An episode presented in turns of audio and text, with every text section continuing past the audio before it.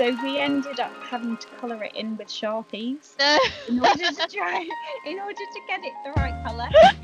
And it's just like it's really silly things like that that you think, is this gonna work? No, this is mad. We can't be doing this. And it's like, well, what other options do we have?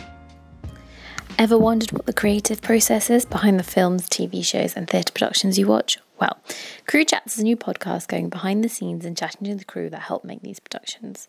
I'm Poonam and I usually work in the costume department. Whenever I tell people what I do, they're always fascinated. So I thought, wouldn't it be cool to hear more from the wonderful people who work behind the scenes to make the films and shows we all love? Today's guest is Lizzie Moole, who grew up on a farm in Lancashire, where after a trip to Hampton Court Palace and seeing the reenactors, coupled with watching costume dramas on television, Lizzie became fascinated with the world of costume. Later, as a part of school work experience, Lizzie had the opportunity to do some work at Wedding Dress Shop, where she was able to learn how to alter and bead dresses, amongst other things. Lizzie went on to study costume with performance design at the Arts University Bournemouth and, upon graduating, got a job as a trainee on the TV show Lewis. Ever since, Lizzie has been working in the industry predominantly as a costume standby. She has worked on productions such as Florence Foster Jenkins, The Durrells and Corfu, Phantom Thread, Misbehaviour, and Men in Black International, to name a few. Hi, Lizzie. Hi, Poonam. Uh, thank you for coming on to the podcast. Thank you for having me.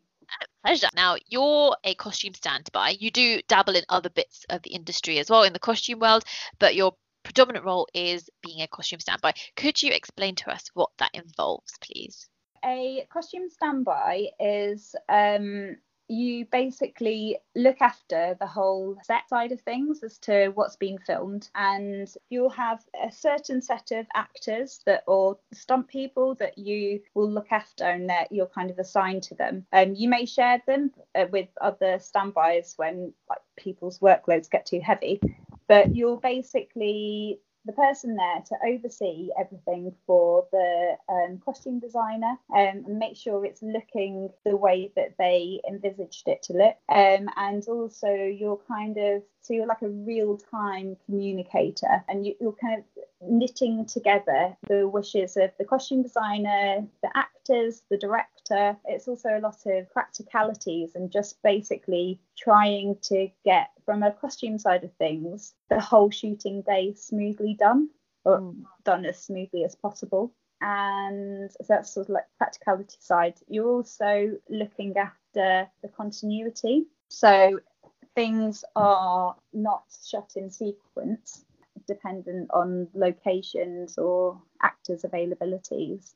And so you need to know the script and the breakdowns for it. Uh, so you know, for instance, that well, they walked into the house wearing hats and a coat, and you might be shooting the reverse of that door at another location or on a set build or something. So you need to make sure that that actor is still looking exactly the same as they were when we saw them walking into the building. And yeah, it's just like just planning ahead and making sure it all all works. Thank you. That was very uh, concise explanation. So the next question I was going to ask you is about just in terms of you being on set is how does an average day on set um, start how what is an average day on set like for you from beginning to end? Um, okay so you come in and to work and you have your a call sheet which outlines exactly what they're planning on shooting that day and will kind of give you an idea of what time the actors are meant to be dressing at and going into hair and makeup and then you have on the truck or wherever the space you're working from you have a lineup which will hopefully have been put in place the day before which is a breakdown of all the scenes that are being shot that day like all the costumes and, and elements of the costumes that are needed in in those scenes. So you will put according to the call sheet put the first costume into the actors room the first costume that they're going to get into um, and then depending on whether it's a period show and you need to actually physically help dress them, um, or whether it's contemporary and they can kind of dress themselves, um, then that's like the, the main thing of, of the morning. Um, mm-hmm. and then also just getting everything ready to go down to set. So if in the scene somebody's getting wet, so then you need to take down like water spray bottles and towels and it's just like it's planning all of that stuff, Mm. planning what you're going to need for the day. Um, so you go down to set and then you just gradually work through the call sheet um, and have to plan ahead in terms of what changes you need for other scenes in the day and whether the actors are going to be changing at base or somewhere on set because base is too far to get back to. So it's it's basically being in constant communication with the ADs um, and the costume designer and various departments, just trying to make it all go as smooth as possible, really. Mm. And you mentioned the obviously your biggest job there is obviously getting the actors ready.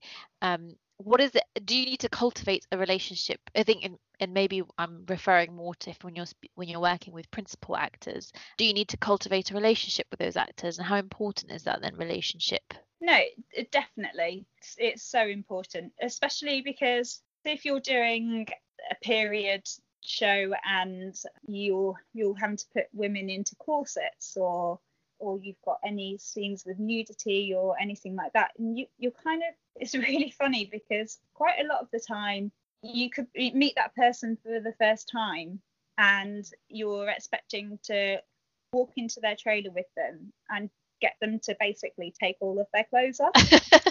Um, and it's I, we're all professionals. They're so professional. We're professional.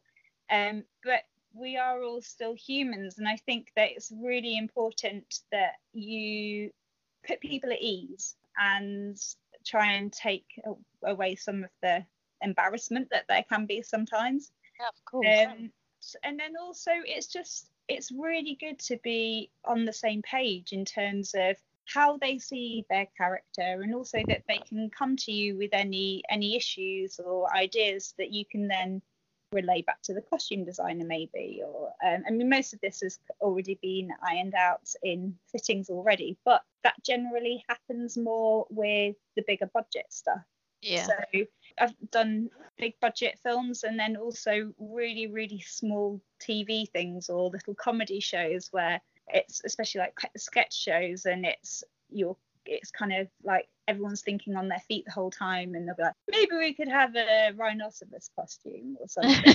Yeah. Again, yeah it's just it's they're all different and there's different luxuries uh, depending on budget.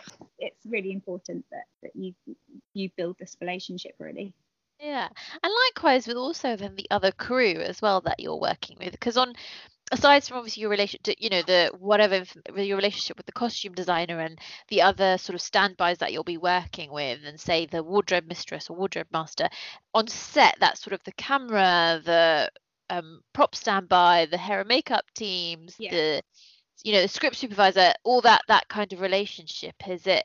I mean, I know what it's like, but I think you'll probably be better to explain no the dynamics of that. Yeah.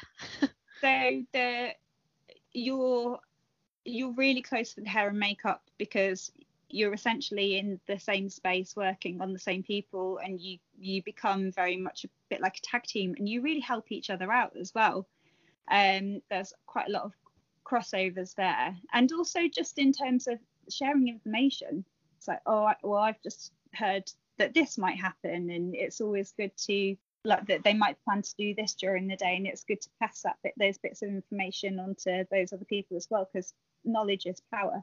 And but also props sound department we all work so closely together. And then also it's like the camera department there it's really good to have a, a strong working relationship with them as well. Um, and then also it's a quite a stunt heavy job. And then the relationship with stunts and like especially if you've got stunt rehearsals and trying to work out um, what's the best way in order to make the costume behave in a certain way in order for the stunt that they're doing and to try and hide as many bits of harness. There's so many different facets to being on set. Okay, so I'm going to circle back to your beginnings. Is how did you get into this world?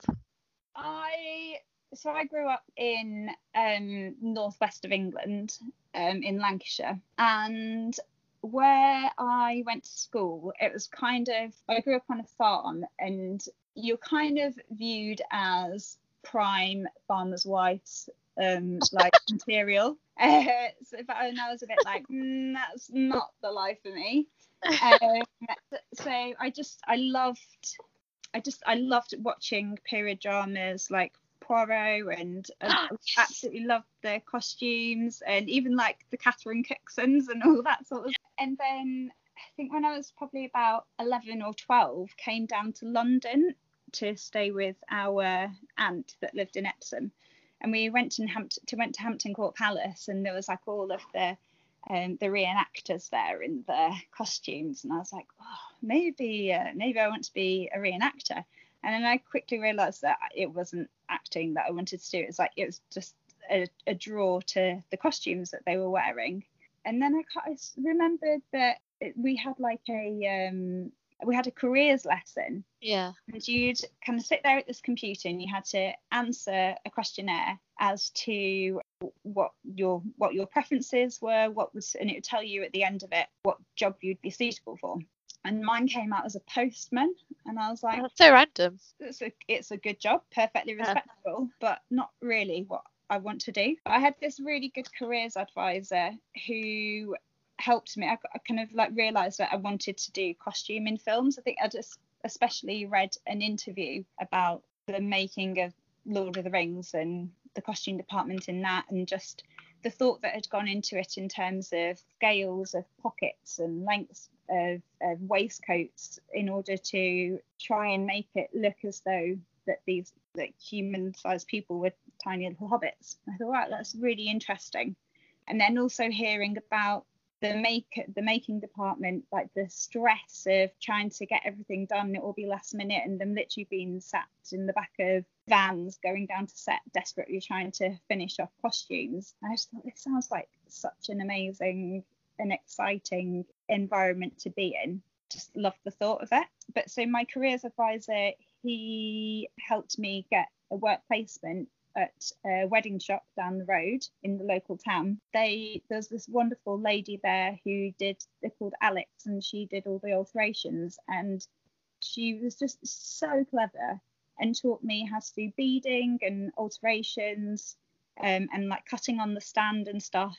And then she, if something wasn't right, then she'd just make me go back and do it. And it, she gave me this really strong ethic of you just got to don't bash it out. You've just got to get it mm. done perfectly, which I think has definitely helped um, throughout my career.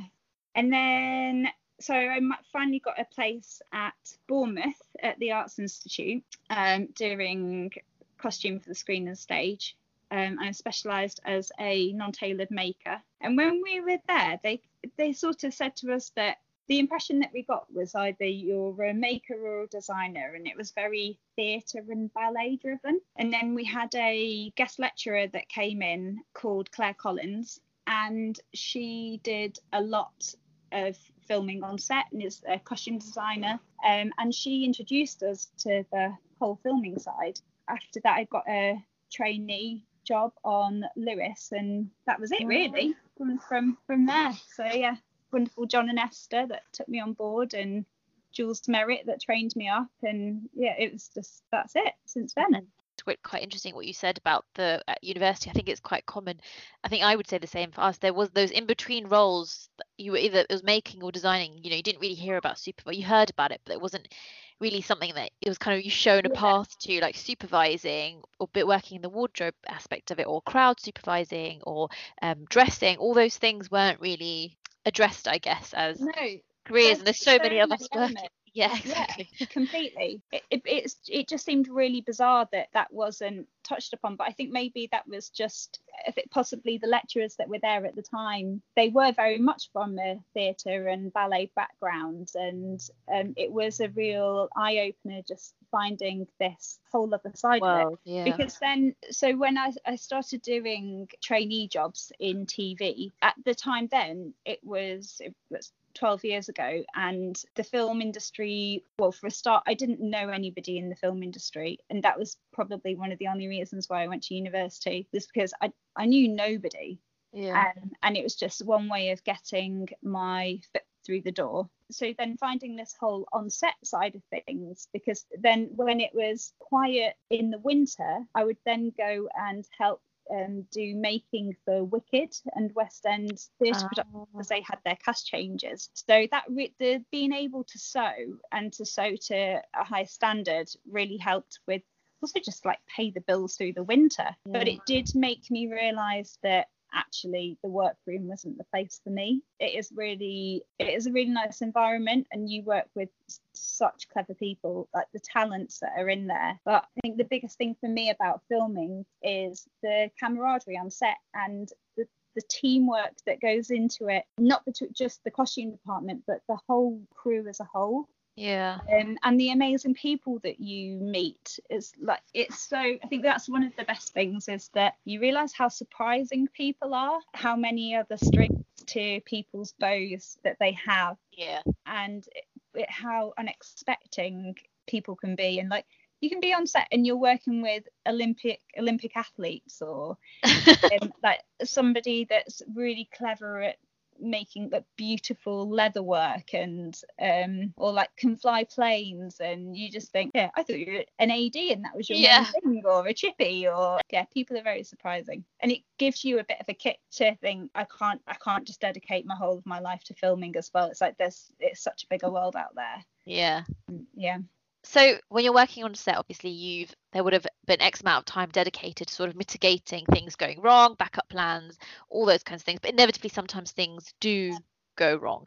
Um, has there been a moment of a bit of a challenge on set, and then how have you sort of dealt with that? Well, I'd say that the main part of my job is generally just fighting fires. So it does happen all the time. There's other there's other silly things like the time constraints with with filming. Sometimes you you don't have much time to get things made and turned around. And I was on this one job and we needed a um it was 1930s and we needed a a double of a cardigan um, for a stunt woman to wear. So it's a double of what the principal's wearing. And we so we sent the original cardigan off to the knitter to because they were going to replicate it. But because we we only had like less than a day for the knitter to see it and get it back to us. Oh wow, Because just how it was in terms of the schedule, yeah, we we needed the, that cardigan the next day because the actress was wearing the hero one. So the cardigan goes off um, and then comes back to us. And then a few days later the double cardigan turns up. I'm, I'm not sure what had happened. I don't know whether so the it was all the correct size and everything however the color of the cardigan was about three shades lighter than Oh. the original one and it was going on camera the next morning and so the supervisor and the other standby and myself were a bit like, oh, this is not going to match. What are we going to do? So, and I don't know whether it because the knitter had so such a short amount of time with it in the first place that maybe they'd taken measurements and worked out what stitches they were going to use and maybe like taken photographs and i don't know whether the color match had then been done to the photographs rather Yeah, than the actual cardigan in person. So we thought, right, okay, let's try and um, dip it in tea or potassium permanganate, and absolutely nothing would stick to this cardigan. oh wow. So we ended up having to colour it in with sharpies in order to try, in order to get it the right colour. And it's just like it's really silly things like that that you think is this going to work? No, this is mad. We can't be doing this. And it's like, well, what other options do we have? let's just let's try it because there was like quite a few different shades to it and it yeah we just we just had to go for it and it worked and we got it we got it past ca- ca- like camera and oh wow, ingenuity at its best, I'd say then. yeah just Definitely.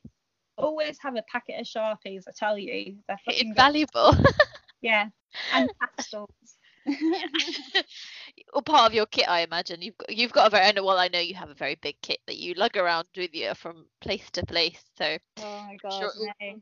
the randomness of it all probably comes into use at some some stage, whether you think it would or wouldn't. It's well that's it because you can always guarantee that you will need something at some point, and it's you like, oh, I've got one of those. Hang on,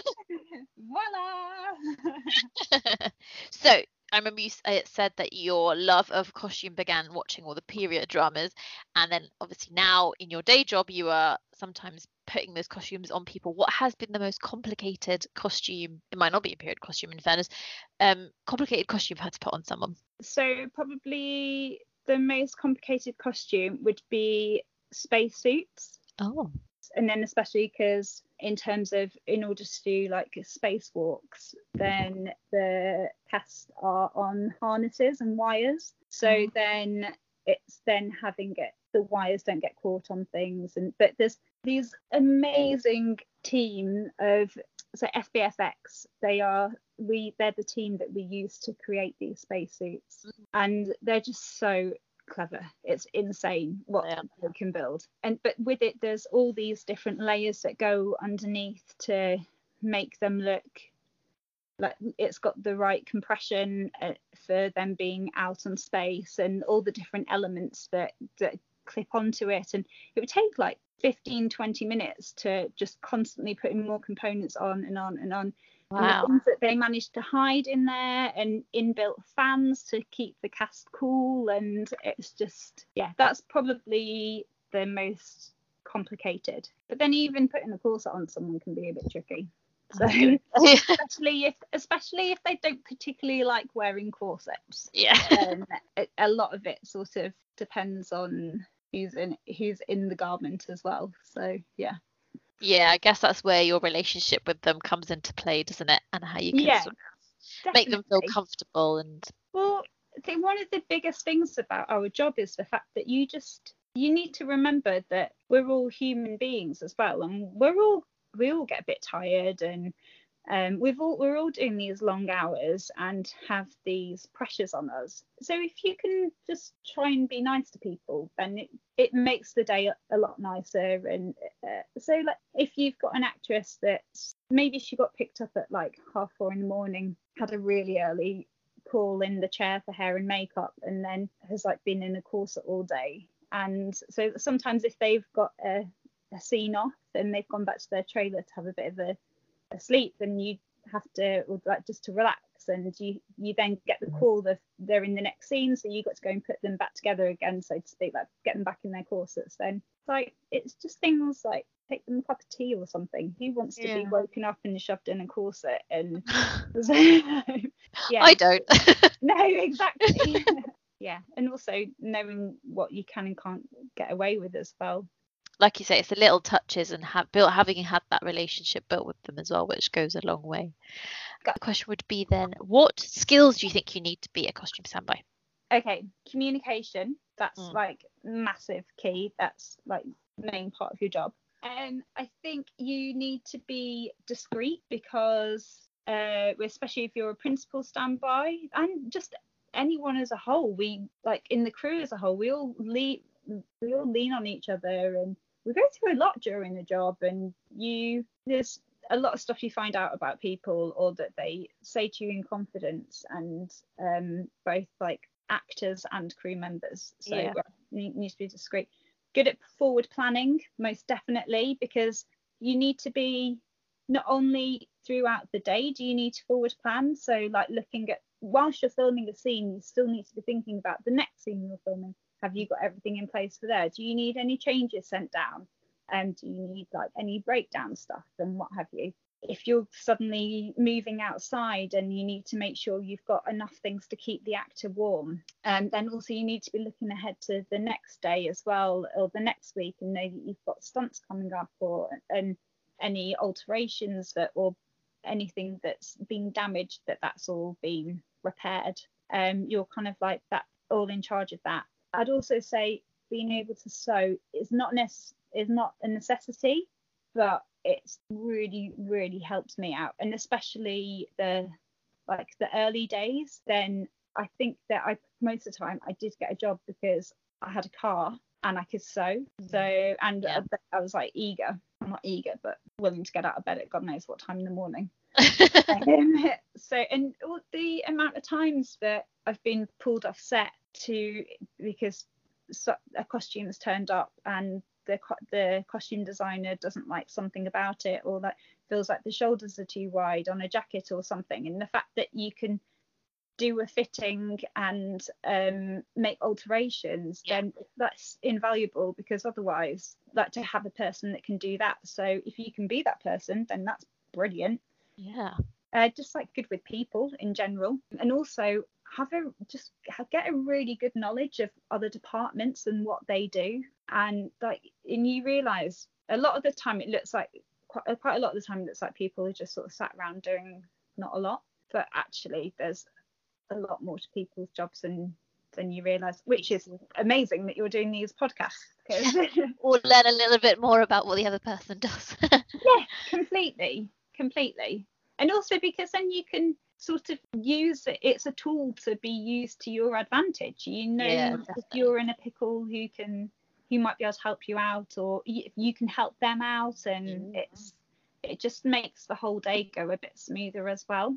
So and yeah. teamwork is the best thing. It's like that's probably one of the biggest things i love about my job is teamwork.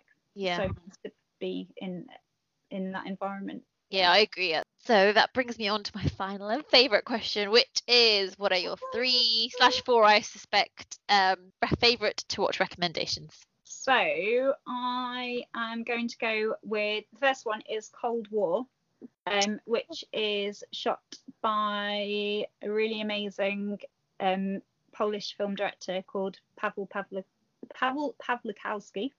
Oh. Um, and it is just so beautiful. It starts at the end of the 40s and goes through periods of time um, to the 60s, and it's set in Poland and Paris, and it's all it's in black and white, but it's the most vibrant and vivid film considering it's black and white and it's kind of following a troupe of folk singers and it's so beautiful every single shot is like a photograph. It's just and the like the story behind it is just like this amazing tragic love story. Yeah, it's stunning. He's such an amazing director.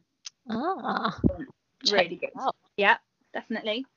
And then Watchmen, the HBO TV series. Uh, I've heard good things about this. It is so good. We were addicted watching it. It's like one of the first things that I've watched in a while that I was like, I wish I had worked on that. I'd like it just the the costumes are amazing. Like the production value is insane and the the writing behind it it's like it's so clever.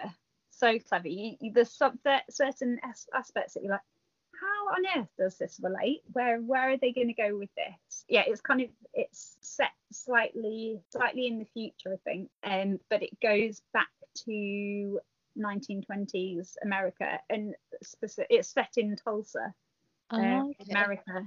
The leading lady in it, the main protagonist, who's played by Regina King. Oh, I love she. Oh my gosh, she's just so badass in it. She's brilliant. Mm. She, yeah, she's an absolute tonic, and it's really clever how different episodes go back in time as well. And you can, it's almost, it's almost like a bit of a palate cleanser as well from mm to like the contem- contemporary episodes, and it's just it's so clever, so clever. Um, and then my third one is a documentary called Salt of the Earth, and it's um, about the Brazilian photojournalist called Sebastião Salgado and about his career. And it's his his son has made this production. Lots of interviews with Sebastião, and they go out he so he, he, he originally he was a, um, a social photojournalist and he would cover all like the massacres like Rwanda and um the when the Kuwait oil fields got set on fire and oh. it's like the atrocities that he's seen and photographed it's like astounding and he just was um yeah he just really cares about the world um and then he kind of got into he had took a break for a while because he's starting to become really ill because of the things that he'd seen. Oh wow. Um, and he's got into like nature photographer photography and um, uh, like and he did a really wonderful piece about tribes in in the Brazilian rainforests and um, yeah he's just such a, a wonderful man, like the changes that he has tried to make to the world through his photos and just to highlight the the ugly side to humanity, but also the beauty of it as well, and mm. how nature and humans can prevail. And yeah, it's and uh, yeah, his imagery is just stunning. My little wild card, Spring Watch. It's flipping brilliant. Spring watch, autumn watch, winter watch, any of them. It, yeah. Is that the Bill Oddie and I forget the lady's no, name? It's Chris Packham. Ah.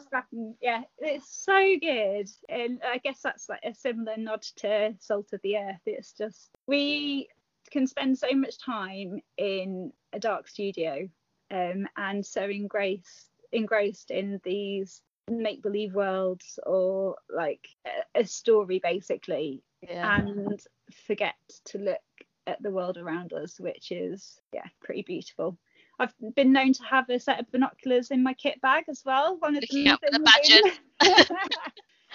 oh. I like that curveball. That's a very nice note to end on as well. Actually, I think you're right. Uh, there's a lot of beauty out there for us to see. Um, we need to look after as well. Is like yeah. no, that's very true. I think it's hopefully post lockdown we've come away with a, bit, a new appreciation for the world around us and how we take care of it. So yes, definitely because we need it. So yes, we do. We we would be without it. Otherwise, indeed. Um, thank you very much for your recommendations and thank you for coming on the podcast, Dizzy. It's been really fun. Thank you for having me. Thank you for listening, and I hope you enjoyed my chat with Lizzie. Tune into the next episode where I'll be speaking to makeup and prosthetic designer Yana Carboni. And if you get a moment, could you please like, follow, or subscribe on your podcast platform and follow the Crew Chats podcast on Instagram? Thank you.